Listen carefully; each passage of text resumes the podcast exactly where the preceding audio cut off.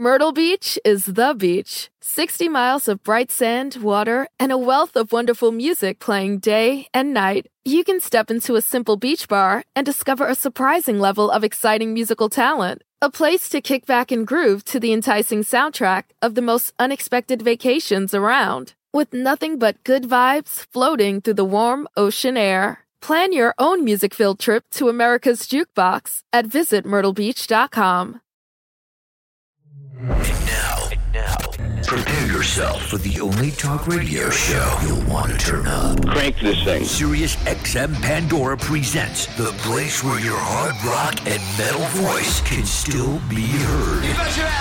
Unfiltered, uncensored, say whatever you want. Hit the record button. Anything can happen, you know? I know that ain't nobody out there came to be mellow tonight, now did you? I say, I say there ain't nobody. I say there ain't nobody not out there that even wants to be a little bit mellow, now is there? Anybody wants to get mellow, you can turn around and get the fuck out of here, alright? This is the Trunk Nation podcast, podcast. with host Eddie Trunk. Welcome, everybody. It's Eddie Trunk, and it's time for another episode of the Eddie Trunk Podcast. New episodes every Thursday, wherever you get your podcast. Thank you for checking it out, and thank you for listening around the world. Much appreciated. Bringing you interviews with some of the biggest names in rock and metal music each and every Thursday. And we got two for you this week. We got another double dip. Alice Cooper and Steve Vai will be joining me this week on the Eddie Trunk podcast. As I tell you guys every week, this podcast features interviews that originated on my Sirius XM radio show. That show is called Trunk Nation and airs Monday through Friday, 2 to 4 p.m. Eastern Time, live on Volume, Channel 106. And it replays every night, 10 to midnight Eastern, and you can always grab it anytime you want on the SiriusXM app and listen as well. If you're in the US or Canada and you're only listening to this podcast, you are only getting a fraction of what I do on a daily basis on the radio. Would urge you to come on board and join me on SiriusXM if you are not already. Around the world, this gives you a chance to dip into what I'm doing uh, every day on the radio show. And also, speaking of the uh, on demand and the app on Sirius XM, did a big special with Slash a couple weeks ago. And that is now available to you on audio or video. And the video came out fantastic. And Slash plays a couple songs exclusively for my audience. And you can only see that on the Sirius XM app. Two hours of conversation and music with Slash and the band. If you're a subscriber, be sure to check out the video portion, which looks and sounds great, available on the app. The audio version, of course, only is there as well. So you can get audio, video, both, however you like, whenever you want on the app. Uh, what do we have for you this week? Well, we got a lot of stuff going on as usual. I just came back from the Monsters of Rock cruise. Fantastic time. Fantastic to have that cruise back online, back happening again.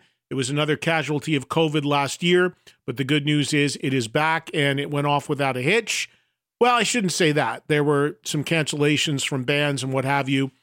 Some people had some hiccups as far as getting on and off because of COVID and because of the various mandates, but for the most part, it was great to have the cruise back and people really enjoyed to have it back and be out there on the season enjoying some music. Great five days, great to host it. Had the honor of doing that every year since that cruise originated. A lot of other stuff coming up now as the schedule starts to fill in.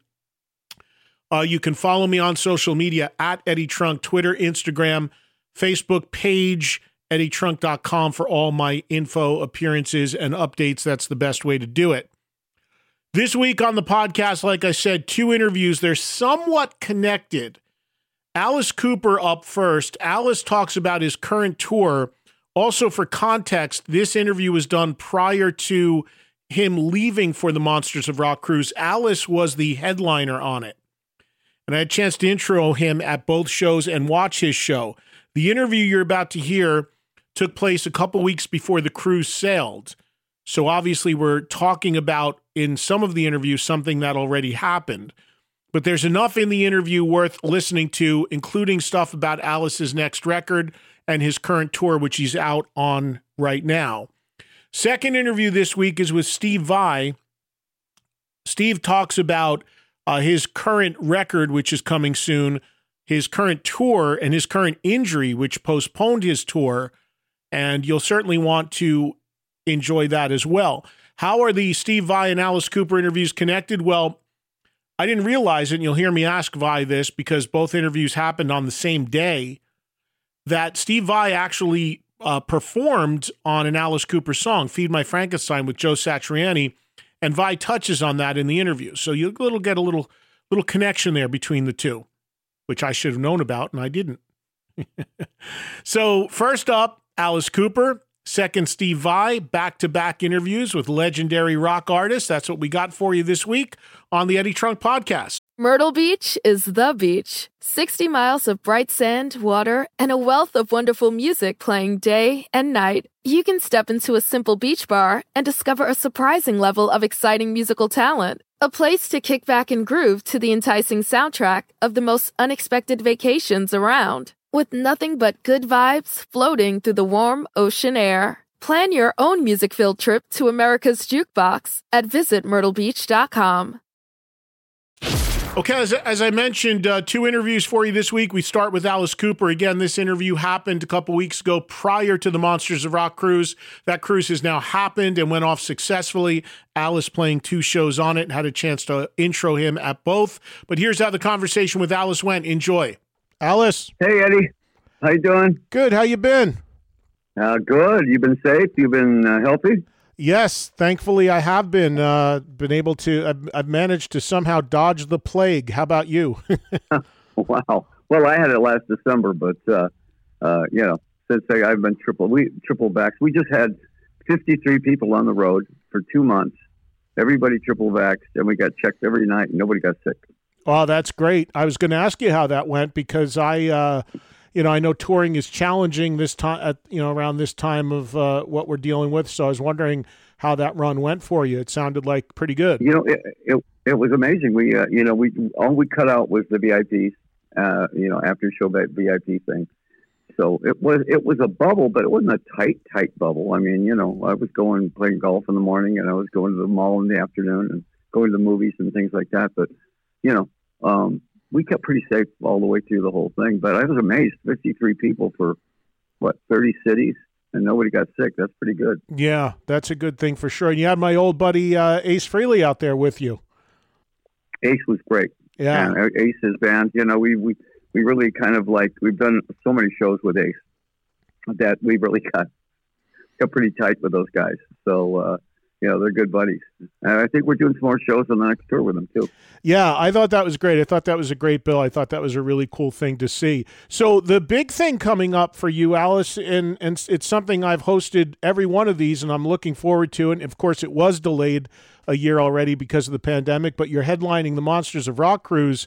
I imagine you're looking forward to that. That should be fun.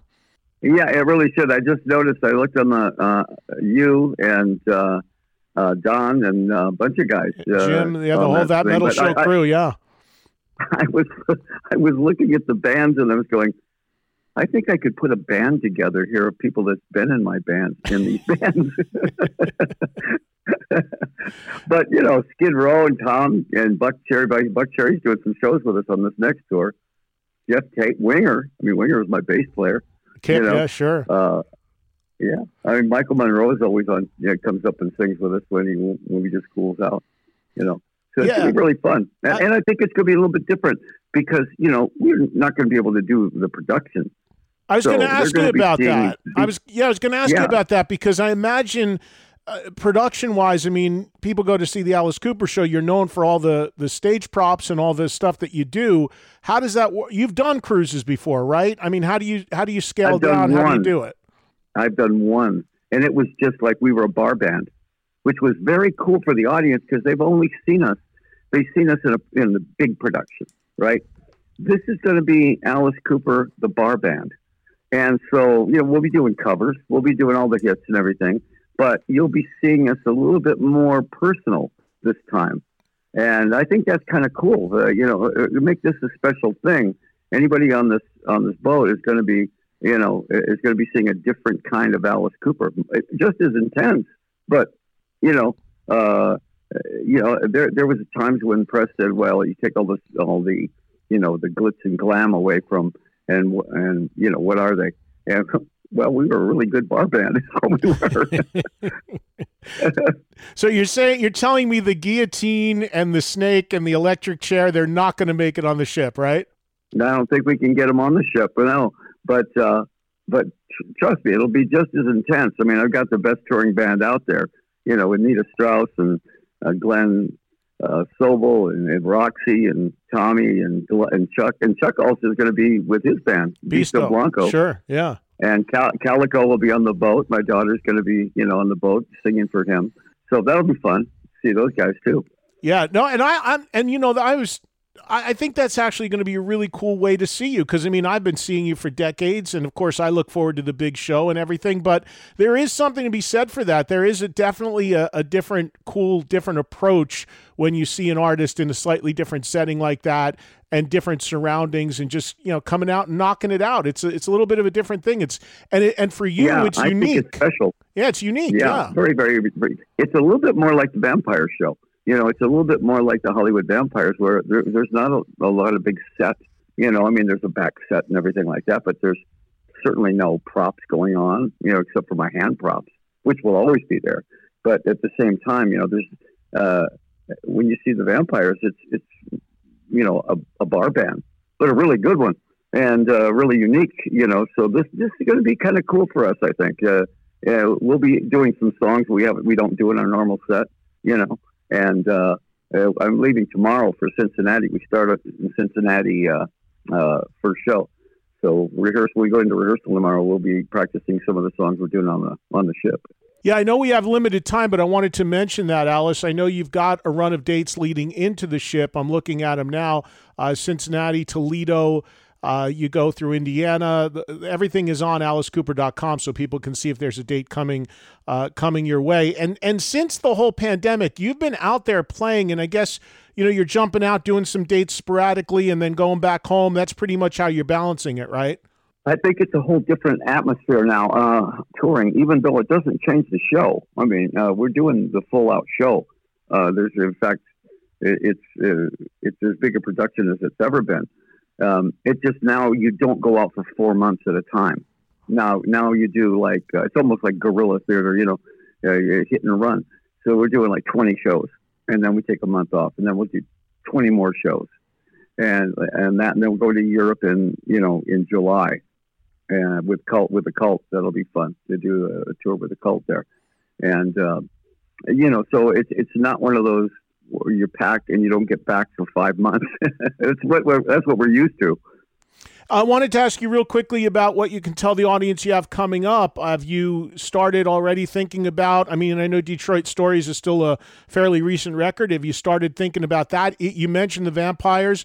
Have you have stuff lined up with them? What's uh, what's on the horizon beyond the tour dates? Yeah, from what I understand, they're booking Vampire dates now at the end of the summer, uh, which is great. And um, that, that I can't wait to do that. That's that's really a lot of fun to do. Those guys are, you know, the guys in that band are again, they're all best friends, so there's never any problems, you know.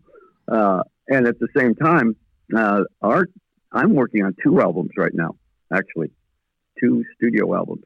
Oh wow! And uh, all I can say is that one is written, all totally written, and uh, we'll be doing bed tracks for that one uh, pretty soon and then the other one is just a touch in the future, but that's being written right now too. So they're two entirely different kinds of, of albums, but they're you know they're Alice Cooper pure rock and roll albums. So they're both going to be Alice Cooper. Ezrin doing. They're both oh, Alice oh, yeah, Cooper records, but you're doing them kind of very close together. Yeah, yeah. So there's a lot of songs out there that are. Uh, I'm sitting here trying to write songs, and I'm going, wait a minute, was that what, what was when was this one? That was oh yeah, that one you know, so I have to listen to the uh, to the actual, you know, basic tape of the song of us writing it, and I go like, oh yeah, yeah, yeah, okay, now I remember that this one is. it's a bit confusing, but at the same time, the, the, two albums will will really be hard rock albums, but um, can't tell you too much more about them because there's a bit some surprise going on in some of them. Are you yeah. going to put them out at the same time, or are they going to be staggered? Oh no, they'll be staggered. Yeah. Yeah. And yeah, Ezrin, Ezrin's working on both of them with you. He's doing both of them. He's doing you two right now, so this gives us a chance to actually get everything written. Oh, uh, wow. lyrically and everything. But musically, it's written. It's just it's now it's just lyrically. I got to get the lyrics and and uh, the bed tracks are actually all on one also. So Well, we look forward to those. You expect one to come out this year, I would imagine, right? oh yeah, oh yeah, yeah, yeah. One's coming out this year, uh, and it'll be you know uh, it's, it's kind of like the old days when you're touring and putting out records at the same time.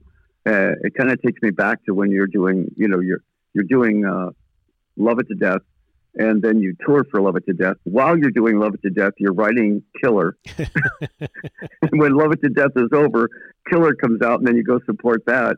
And while you're doing Killer, you're writing Schools Out. You know, so it, it, that we kind of piggybacking everything, and uh, I, I kind of like that. It, it keeps everything moving. You know, I, I don't like those big chunks of time when there's nothing going on. Back in the day, in the 70s, as you well know, it was the norm for artists to put out two records a year. I mean, I look at the early Oh, yeah. Kiss records, and there was one coming every six months. So, you know, that, that was Yeah. kind of the norm. Aerosmith, some of those guys would pump them out. Hey, I know you got to go, but uh, last thing from me. Um, uh, you on your social media, you put out a really wonderful, really touching, heartfelt uh, tribute to Meatloaf when we lost him and uh, your friendship Yeah. with him. Can you give me a minute or two on Meat because I didn't realize you guys were so close, and that was really Oh, a yeah. wonderful uh, post that you made about him. Well, you know, he he was very theatrical, so that attracted me to him. And then those, of course, Bat Out of Hell. Those albums were musicals, you know. And Stedman, you know, right? Uh, I mean Stein um, Steinman. wrote all those. Yeah, Steinman wrote those really great theatrical pieces. I I always would have liked to have written with him, you know, but but I think it would have like felt like I was like barging in on on uh, Meatloaf's world there. But uh, you know, we toured with Meatloaf, and he would go on stage, and of course, he was like a Pentecostal preacher up there. Yeah. You know, he had his uh, his his sweat rag, and his hair was all wet, and he had his white shirt on, and he's preaching. I mean, every song he he never let go of the audience, which was I used to love that. And then the guy had the voice, monster voice. You know, he he was just so good. We did a movie together. We did roadie together.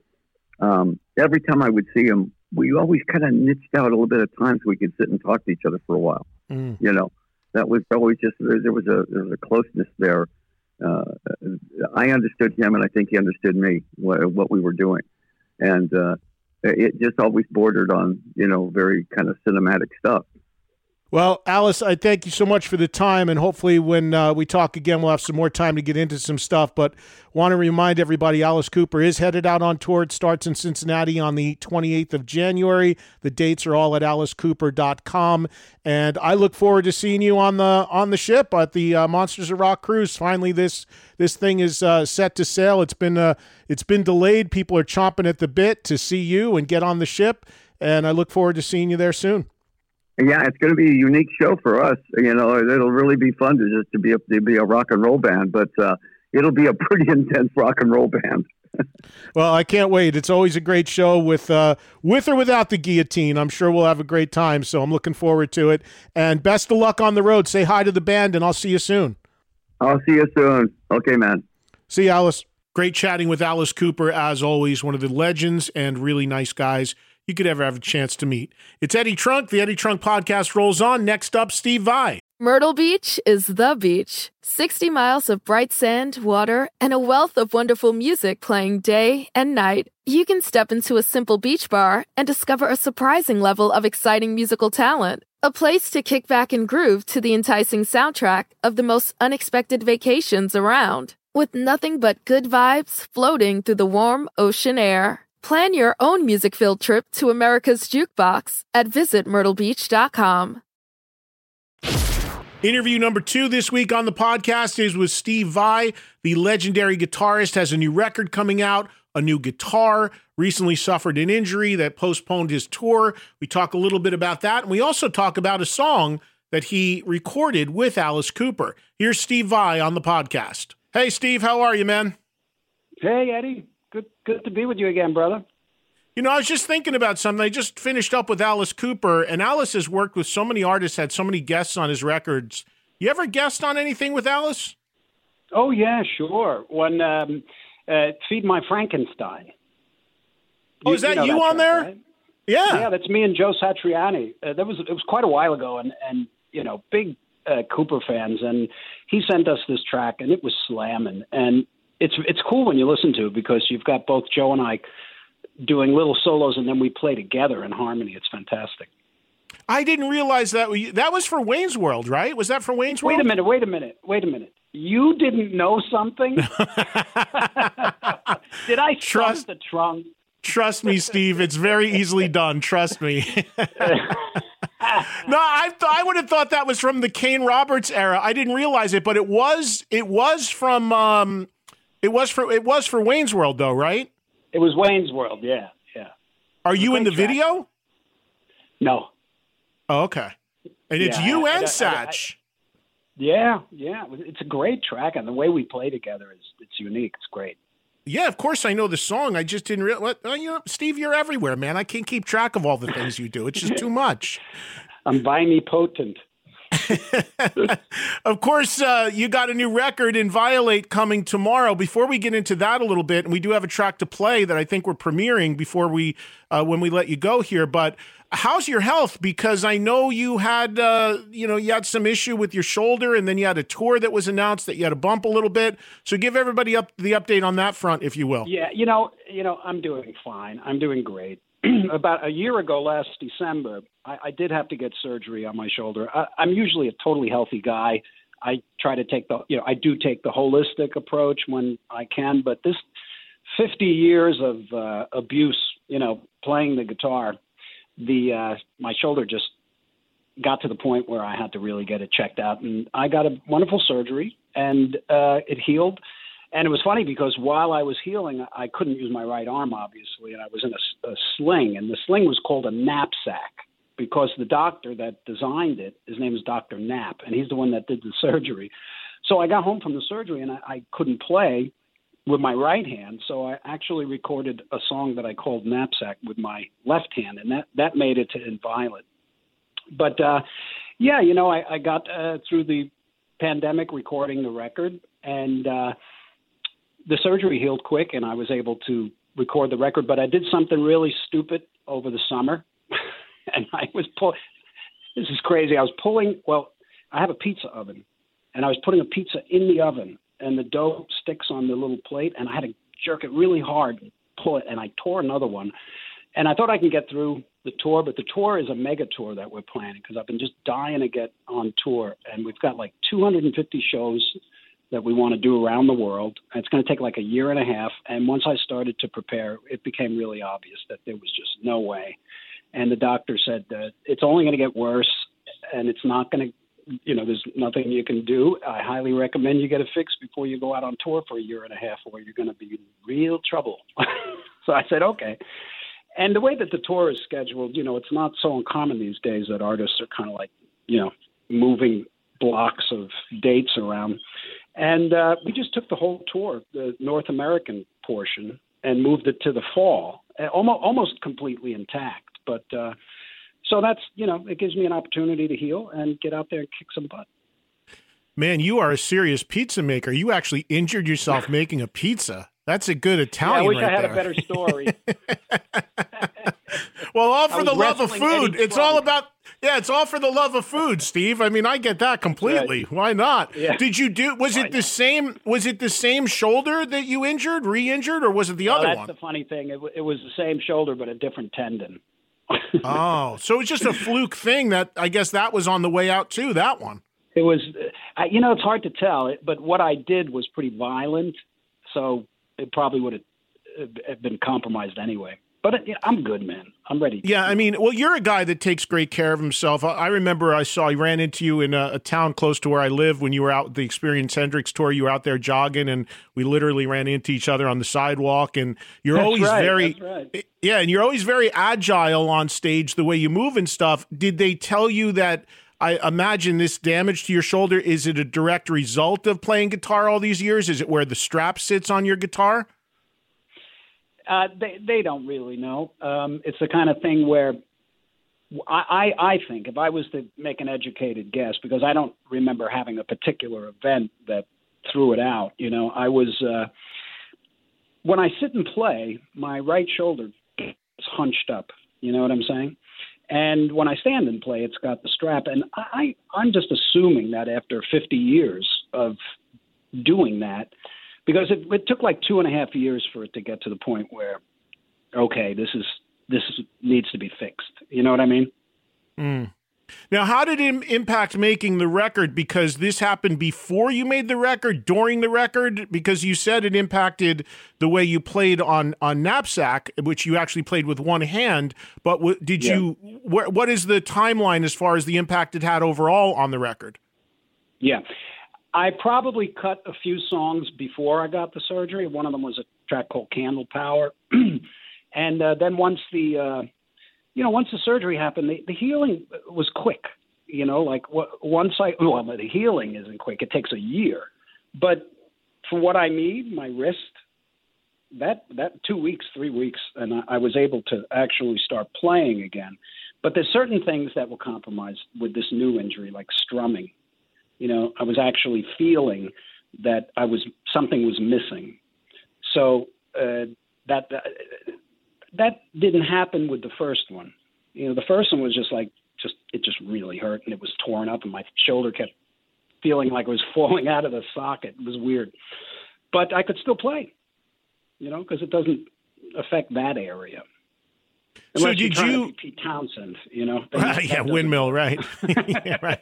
you know? So do you do you find? Let me let me ask you this then. One last thing on the injury part of this because I find it fascinating. I I was um, spent a lot of time with Steve Morse a number of years ago, like like four yeah. or five years ago. We were on. Uh, I toured with Deep Purple through Mexico, and I, oh. I spent a lot of time with Steve um, in the hotels and just backstage at the shows.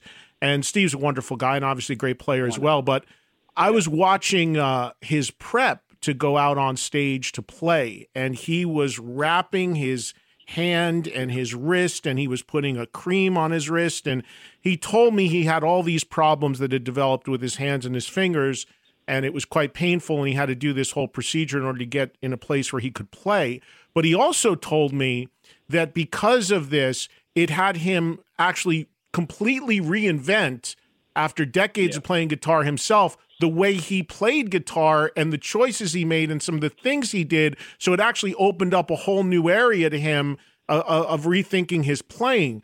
Any of that come into play for you? Well, yeah, through the years, actually, you know, there's times where, you know, when when you have an artistic, creative pull, you figure it out. You you you just figure out you, you, you any means necessary. And if you have to navigate around an injury, either you're just going to lay off until you're better, or if it's something that's kind of permanent, you you figure out how to get around it. You know, you just figure it out, and to the best of your ability. And I think for me, um, I don't I don't really think I've ever had a situation. Well, here's what I would say, and this is what I did notice through 42 years of, of playing the guitar. It, it almost it, it, it doing anything that much you're going to start to experience some, you know, uh, challenges with with certain body parts. But one of the things that helped me tremendously is when I when I play, I just you relax.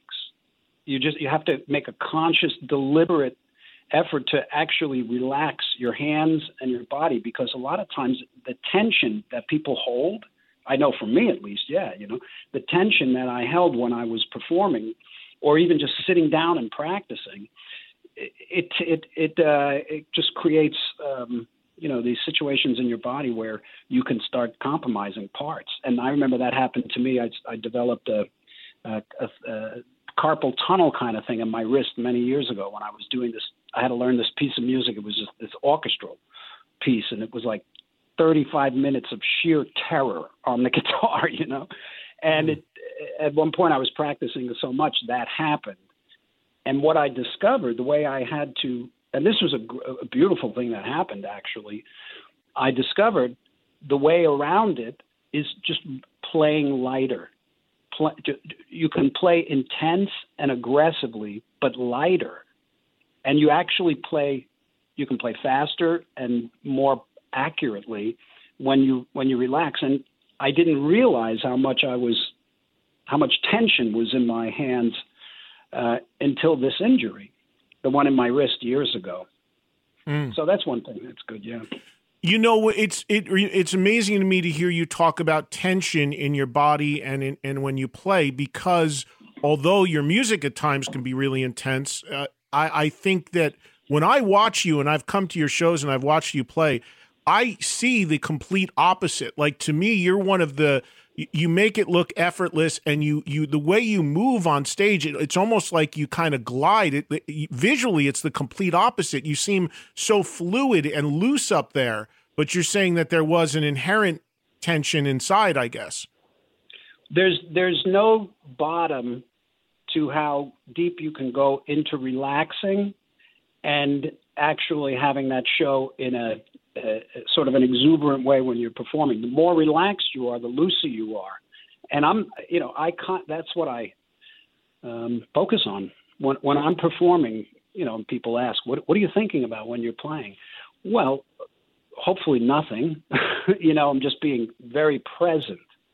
But in order to be present, you, uh, for years now, my main practice is taking my attention and putting it in my inner body and just you can do it. You just focus on actually relaxing the the inner body.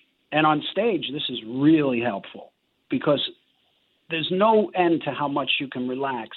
And it sounds like, well, you're going to just, you know, stand still and be there. But no, this allows you to really move with execution and clarity and control.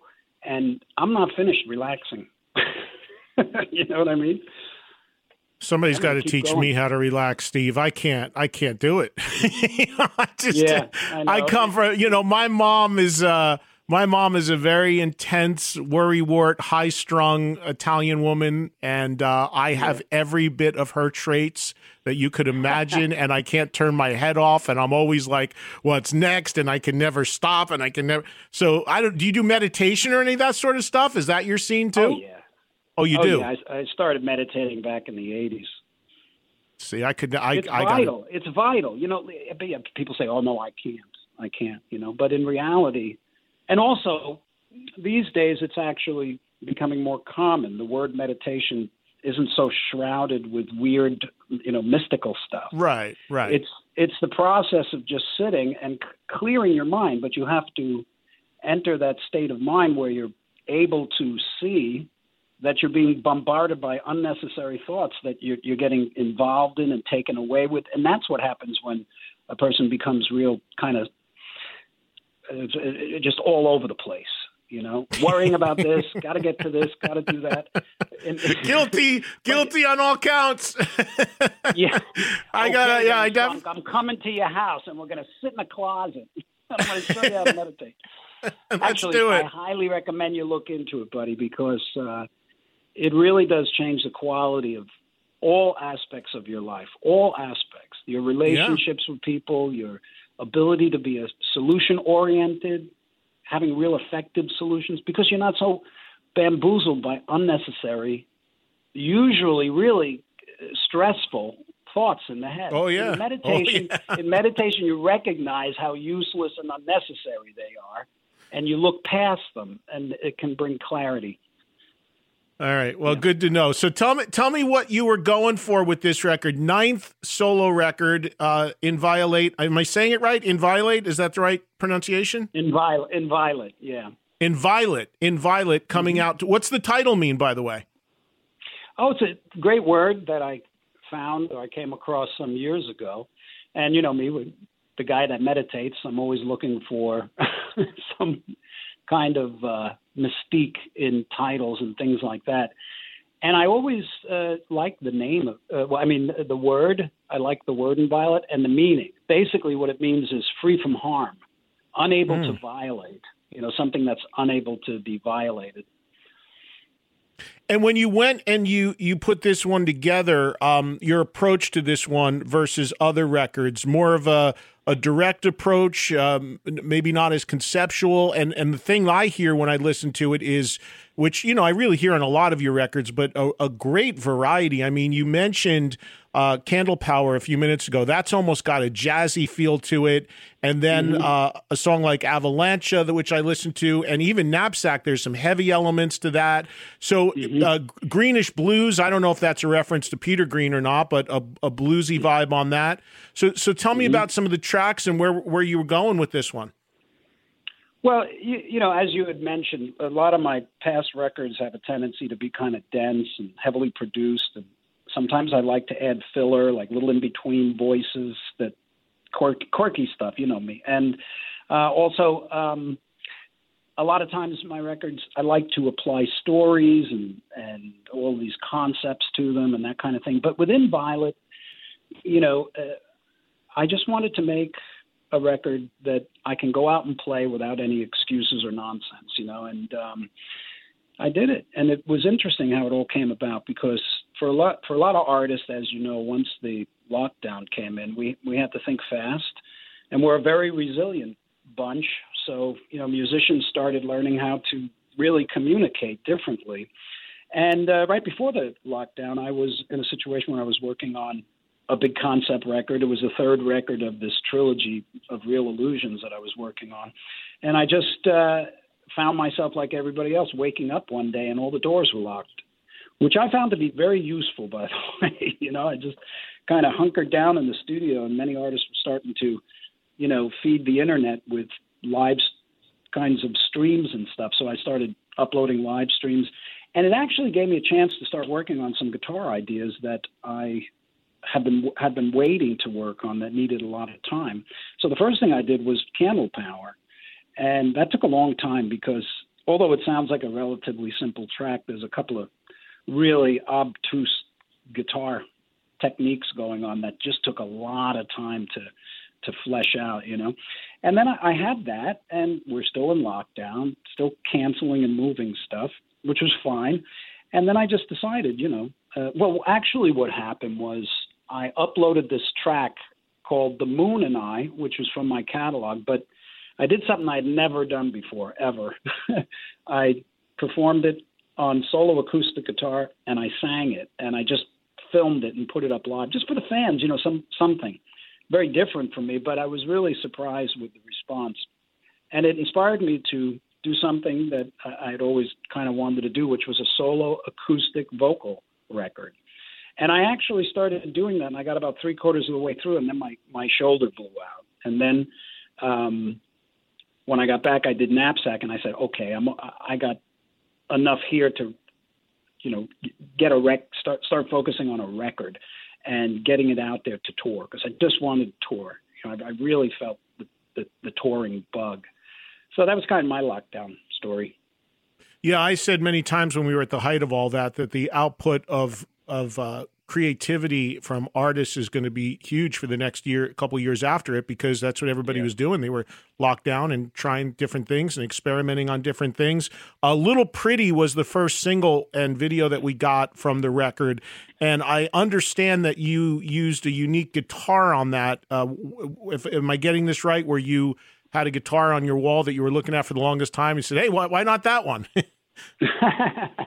well, that was you know I'm a uh, an Ibanez uh, player. My, I designed the JEM 35 years ago, and that's my guitar. And that's a solid body guitar, and that's what I that's my comfort zone. It's like a it's a machine. It's a it's a real uh, great machine for the style of playing that I do. But a solid body guitar has a particular sound, and when I had the riff for Little Pretty, I also collect um, some arch tops. So arch top is a semi-hollow electric guitar, you know, like a jazz guitar. Okay. So I have a whole bunch of those, and they're really nice. But I also uh, had a Gretsch, you know, the Brian Setzer guitar, yes, sure. and they're great. You know, they're unique. They don't. None of these guitars sound like anything else. So you've got solid bodies, and you've got these semi-hollow bodies. And when I was listening to the just the riff for Little Pretty, it, it, I knew it wasn't going to work on a, a solid body the way that I wanted it. And the, the semi-hollow, the sound, those guitars, there's like this space that surrounds the notes. You know what I mean? It's a whole different thing. They they don't distort the same. They don't do anything the same. And um, well, you know, within reason. and then I um, I just felt that was the guitar, so I used the Gretsch for that entire track. Yeah. Mm. It's a really cool track. Um, Steve, I want to pick up with something you said about making a record with you singing on it. Is that something you still want to do? That record that you said you kind of kind of pulled away from, the acoustic based with with singing. Is that something you'd still like to do at some point? Yeah, there's only probably about six or seven songs I got to finish the vocals on, and I'd like to release that at some point. Would you ever? I mean, I know we all know you played with David Lee no, Roth. We all know no, you're in Whitesnake. I would never go on tour and sing. I would never go on tour and sing and play acoustic guitar by myself. If that's where you're going. that's a non-starter. It sounds like. Yeah. Dude, would what, would you ever? Lo- would you ever like to be in a band with? Like, would you ever like to? I know you did obviously David Lee Roth, and Smile band, incredible. Um, Whitesnake, you were in. Would you would would you ever entertain being in a situation like that? Would you ever like to join a band or or maybe build a band around you with a singer and and not be pre- predominantly instrumental? I wouldn't be opposed to that, and I've been approached many times through the years, but usually it's to reinvigorate the glory days of yore. You know what I mean? Like let's do this kind of music the way we used to, or the way that this genre says that this music should be.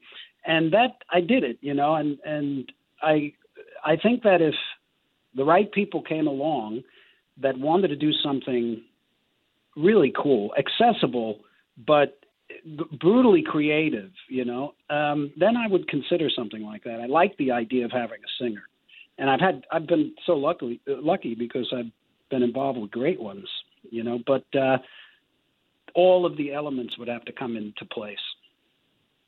When you look back at the the David Lee Roth era and the 'em and Smile band, and so many people love that record and that uh, yeah. period so much in that band.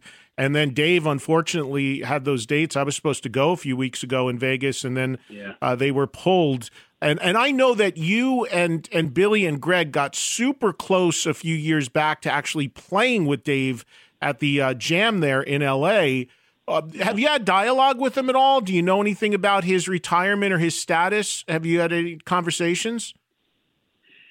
Well, I might assume uh, when they played, when Dave played with Kiss in LA, I went to the show and I got to hang out with Dave a little bit after the show. It was really nice, you know. And uh, uh, it's hard to say, you know, because obviously through through time here, it's always Van Halen that was hopeful to be the touring entity that Dave would be in, and that would be a priority because it's Van Halen. But I think when uh, we don't know what was going on behind the scenes when Edward was ill, you know what I mean? So I don't know what was going on in Dave's mind. Um, we never, we talked about it a bit back when that ill-fated gig where the fire marshal came in and shut down the whole venue because it was just ridiculously overpacked. Um, we, you know, we chat, we chatted about it. It's a little bit of a, a, a issue with scheduling and things like that, and it was something that was kind of uh, in the background a bit. But uh, then I saw Dave made this announcement and he's retiring and stuff. So, eh, you know, I guess the train has left the station. Yeah, but we all know with him, you never know about that either because that script could flip tomorrow. You know, and he yeah, and and, and, and if you the case. Yeah, and if you think about it, with you know, sadly and tragically, with with Eddie Van Halen being gone, um, Dave really is the guy for that era of music to to carry it along, and you guys uh, did it so brilliantly. And I know you being such a, a Van Halen fan, I would think you'd embrace it, and I think the fans would go crazy to see it, even if just one show or one last tour or one last time. So it sounds like if Dave came around, you would be open to it. I'm not opposed to uh, to something like that at all. It's like I said, it's always about scheduling. Like I'm going out on tour for a year and a half, right? You know, and I'll, when I get back, I'll be 63. You know, so I like the idea of it. We'll have to see how it goes. And uh, any opportunity to play with Billy and Greg also is a plus. Do you ever put on Eat 'em and Smile for fun and go back into memory lane and and and uh, revisit it? And what kind of what is it? What kind of memories does it conjure up for you, if you do? Oh man, it, you know it was such a great time in rock music to be in a rock band like that, traveling the way we were traveling and doing those shows the way we were doing them with someone as over the top as Dave Roth. It was just I still I think about it a lot. You know, it's it was so fantastic, and occasionally I, I do go back. But if I go back and listen to that stuff, there's a, a couple of songs like uh, "Shy Boy." You know, when I hear "Shy Boy," I I, I hear a 25 year old kid filled with you know spit and guts, you know, and just ready to tear it up in his own way, and I could hear the energy in that song. Um, and also Tobacco Road's pretty cool, you know. But uh, I think Big Trouble off of the uh, Eat 'Em and Smile record, that's one of my favorite solos that I did with Dave. And so I do go back occasionally and listen to remind myself who, who, who that guy was. And you know what's interesting too, when you think about it, I mean, obviously that's when it was a divided thing. So you had Van Halen with Sammy doing their thing and doing very well. You had Dave Yeah. with you and, and Billy and, and Greg doing really well with Eat 'em and Smile. But was there was there um I I, I gotta think there was a competitive aspect to it too, because the fans are watching, everyone's watching. It was this enormous breakup, and out of it came these two great bands and, and two great successes. But I would imagine, and I mean, it stands to reason. I mean, Dave putting a band together with you and Billy and Greg, going for world class musicians. Was there any like did did it feel that way at all to you? It's like you know we got to top you know what the other guys are doing, or we got to make sure the reviews are better than them. Was it any? Did you pick up on any of that? Did you feel it? competition is systemic in humanity, you know, in humans, and you can feel uh, c- competing in your everyday life. You know what I mean? So when a situation like that arose, yeah, you know, there was definitely you could you could read it in the press. I mean, these guys were going after each other, but something very interesting happened as a result. That competition drove everybody to be at the top of their game. You know, when Dave left Van Halen, if if he, I- would assume, if he didn't feel competitive, you know, he wouldn't have wanted it. He wouldn't have felt necessary to put together such a, a kick-ass kind of a band, you know, because he wanted great musicians and was going to go out there and we were going to tour while Van Halen was touring. So a lot of people look at as competition, and I see all of that stuff as sort of like an engine of creation because it it pushes everybody. You can't rest. You know, you you you don't want to become uh, less than what everything else is happening. So it's really good. The, the competition helps everybody to deliver, deliver hard, and who benefits? Everybody benefits. Everybody How big of a- goes to a Van Halen show, to a Dave Roth show, to Yeah. any show, because all musicians kind of want to, you know, they want to be able to contribute in powerful ways, and they're being inspired constantly by what people call their competition. One last thing on this, uh, Steve. How big of a an influence and a mark did did Edward Van Halen leave on you as a player? And do you remember the first time you heard him? Oh yeah, just like many other players, he left an indelible mark. And I remember I was, you know, I can't remember if I was in high school or if I was if I came back for a vacation from uh, Berklee. I was, uh, I know I was probably going to Berklee at the time when we first all sat around and heard, you know, uh, you really got me go or eruption going into you really got me. And man, we were stunned.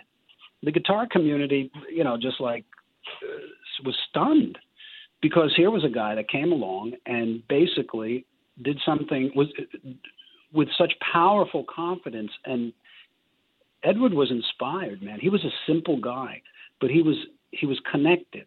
He was totally connected to the instrument in a, in a visceral way. And we got all that great music. And I I can't believe my lucky stars I was able to go on tour and play that stuff. You know I was playing Van Halen songs to sold out arenas. And the guitar parts are just so great man. You know Uh, they're like perfectly orchestrated. They fit beautifully on your fingers they don't sound like edward you know you know everybody sounds like themselves but i did my best to honor those guitar parts because they are beautifully historical, man. And uh, he touched, you know, he touched all of us.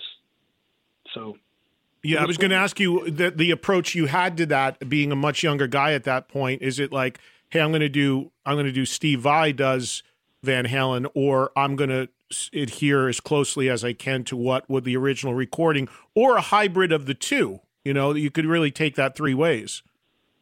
Well, when you hear an Edward Van Halen guitar part, you don't want anybody messing with it. You know what I mean? so I I did my best to honor what he played, but just because of my quirky nature and just the way that I touched the strings, it comes out different. And when it came to soloing, what I did when I was approaching those Edward solos is the the ones that were really melodic, you know, da da da bam bam bam, ain't talking about love, you know, things like that. I stuck to them because they're an, an integral part of the song. But when it came time to you know just blow, I turned it to Vai. And did you do the same thing with Whitesnake, whether it was Sykes or Mel Galley or whatever you know you were you were doing from that catalog? Obviously, the stuff before you played, of course, on Slip of the Tongue, but the stuff you're coming in off the '87 record there, Gargantuan record, that was uh, all John Sykes. What's and then you're sharing that with another guitar player. So, what mm-hmm. was the thought process going into that?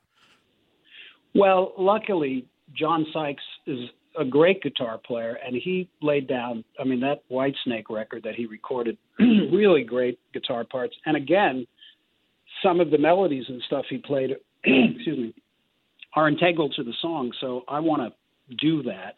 But when it comes to soloing, no, no, that's it's got to be. You, you have to be able to have that freedom.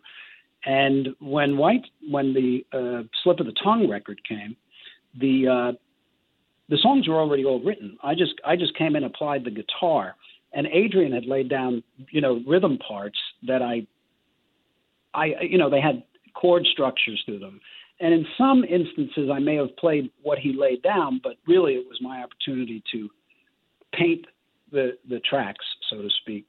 And then when it comes time to do it live, um, with uh, with Whitesnake when I was touring with them, Adrian and I worked out all the parts, and it worked out great. You know, uh, there was parts that we did exactly together. You know, and there's harmonies, and you know, we we uh, shared solos and stuff like that, and it was good. Um, one final thing, and then we're going to uh, hear some music. Is um, Generation Axe, for people that don't know, speaking of other great guitar players, I mean, you went out and did a, a few tours like that. Nuno Bettencourt, Zakk Wylde, Yngwie Malmsteen, Tosin Abasi. I saw one of those shows, just mind blowing. I remember Nuno saying to me uh, before the show, he goes, "If we only got paid by the note, because it's a, it's a lot of notes tonight. There's a lot of notes, but the crossover between all the guitarists and then you guys all coming out at the end, it was so great. Do you want to do more of that?"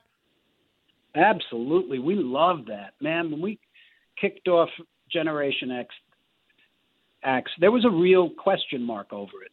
You know, everybody was like, How is this gonna work? You know, people are telling me you're crazy to try to bring guys like that in one bus, you know what I mean? And to get them on a stage and to organize parts with them. And I just said, Nope, I know it's gonna work. I just I had an instinct, I had an absolute bulletproof knowing you know, it wasn't even a belief. I just knew it. I don't know how to, you know, you know those those ideas you get and you just go, "Yep, that's it. It's going to work. I know it." And here we go. And that I remember I was in Bali with my wife and it just, "Yep, there it is. Okay." It was like an inviolate idea, you know. I know what's going to happen. And I started reaching out to the guys and they were really into it, but again, there was kind of like is this really going to work? you know, and I'm like, yep. And we got into rehearsals, and I, you know, we just started hashing out the parts, and then it was so interesting. Everybody got it. Everybody saw this big picture of what it was, you know, about how you've got these five crazy guitar players up there, all dishing it out on their own for a little bit, and then coming together and playing unbelievably well orchestrated guitar harmony parts. Did you hear Bohemian Rhapsody? Yeah, there's a video. I have that yeah, record I mean, too. The record and video. Yeah. Yeah, and and it's it was so cool. It, w- it was a dream of mine to have something like that, to be able to stand on the stage and play these songs like Frankenstein and Highway Star and Bohemian Rhapsody with an organized five piece guitar ensemble and a metal guitar ensemble. And these guys came together. We all came together hard, you know, and it was great because when it when you're standing up there and you're playing something like uh, Highway Star and you're doing that that great solo that Ritchie did, but you're doing it in five part harmony at the speed of light, and it's and it's it sounds the sound is just it's unbelievable, you know, when you're up there and you're doing it with these guys, with your, with your brothers, you know, and especially Bohemian Rhapsody. I mean, we had to be like like a Vulcan mind meld because we got every every one of Freddie's vocal notes dished Yeah. out perfectly with five guitars, and I'm talking like eh, the way that you hold the pick, the the pickup you use, the the vibrato when the note doesn't have vibrato, when it ends, when it starts. This all has to be bulletproof, and we worked our asses off. And man, when it when it happens, it's just like wow, wow. Yeah, yeah. And So Zakk, Zakk told Zakk told me the best part of the whole tour though was the thing that nobody saw, which was the bus rides with all of you Oh guys on the God, bus. It's so great. It's so great. These guys are crazy. You know, we we would stay up six, seven o'clock. Well, Nuno was always up until about eight in the morning. We usually went to bed about five or six, but every night, all of us in the lounge, d- just uh, the greatest time listening to. Yeah. One night we had a '70s music listening party, and the stories and everything. It was really good. Yeah, really good. Listen, I only got a couple minutes left because I want to be able to play in its entirety for my audience. Uh, I think we're hearing it for the first time. A track called "Teeth of the Hydra." Uh, tell us a little bit. Uh, we'll we'll we'll let you go, and then we'll do a break. And Then we'll come back. We'll finish the show by playing the song. But what can you tell us about this track? Because I know this song. It's, it's not just a song, but it was also was the inspiration for a new guitar. Is the, am I getting that right? Yeah, I had a multi-neck guitar built that I call the Hydra, and it's a real monstrosity, but it's a highly technical instrument. And I, I wanted to kind of create a piece of music that used all of the necks. So when you listen, when you hear this track, all the all the bass guitar and the melody and seven string and heavy guitar and the 12 string and it's got 13 harp strings on it. All that you hear, it's all the Hydra in one performance. And the Hydra is the only instrument, with the exception of keyboards and drums, obviously. And it was really a challenge, but it was it was fun. And you really have to see it uh, being performed to understand what's going on. But I didn't want that to get in the way of it, of the song being able to kind of stand on its own as as, as an enjoyable piece of music with a nice melody. You know, so that was first and foremost. And hopefully, you know, the fans that like what I do will uh, enjoy it. I think it's a it's it's a good song. You know, I think it's a great song. But the way that I performed it, you will be stunned when you see. I'm stunned. I don't know how it happened. I don't. Is there going to be a video so that we can see you performing this? There there will be. That's what I'm going to do when I get home from uh, New York. All right. All right. Well, we look forward to checking it out. All right. Everybody go to vai.com.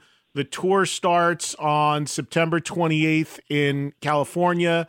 Uh, and then you roll through there, as you said, extensive tour going around the world and a lot in the U.S. So a lot of opportunity to see Steve and his great band play the new stuff and, of course, the classics as well.